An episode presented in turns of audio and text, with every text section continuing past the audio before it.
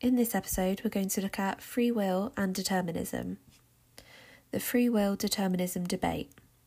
Is our behaviour a matter of free will or are we the product of internal and or external influences? Most approaches in psychology are determinist but disagree on the causes of human behaviour. The notion of free will suggests humans are free to make choices. There are biological and environmental influences on our behaviour, but free will implies we can reject them. This is the view of the humanistic approach.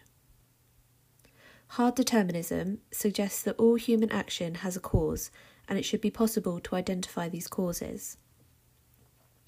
Soft determinism suggests that all human action has a cause, but people have freedom to make choices within a restricted range of options.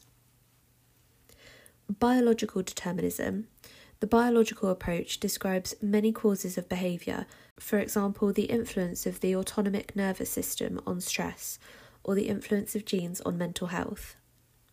Modern biological psychologists would recognise the mediate science seeks to find causal explanations where one thing is determined by another. A basic principle of science is that every event has cause, and these can be explained with general laws.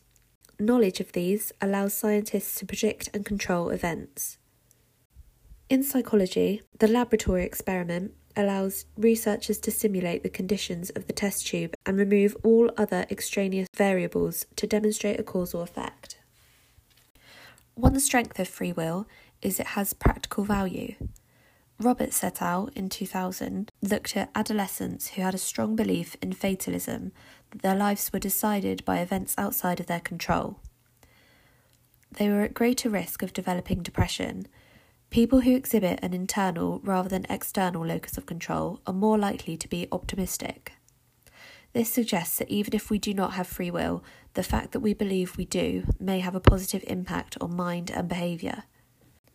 One limitation is evidence doesn't support free will, it supports determinism. Libet et al. in 1983 asked participants to randomly flick their wrist and say when they felt the will to move. Brain activity was also measured. The unconscious brain activity leading up to the conscious decision to move came half a second before the participant's conscious decision to move. This may be interpreted as meaning that even our most basic experiences of free will are actually determined by our brain before we are aware of them. As a counterpoint, the fact that people consciously become aware of decisions milliseconds after they had begun to enact the decision still means they may have made the decision to act. Our consciousness of the decision is a readout of our sometimes unconscious decision making. This suggests evidence is not appropriate as a challenge to free will.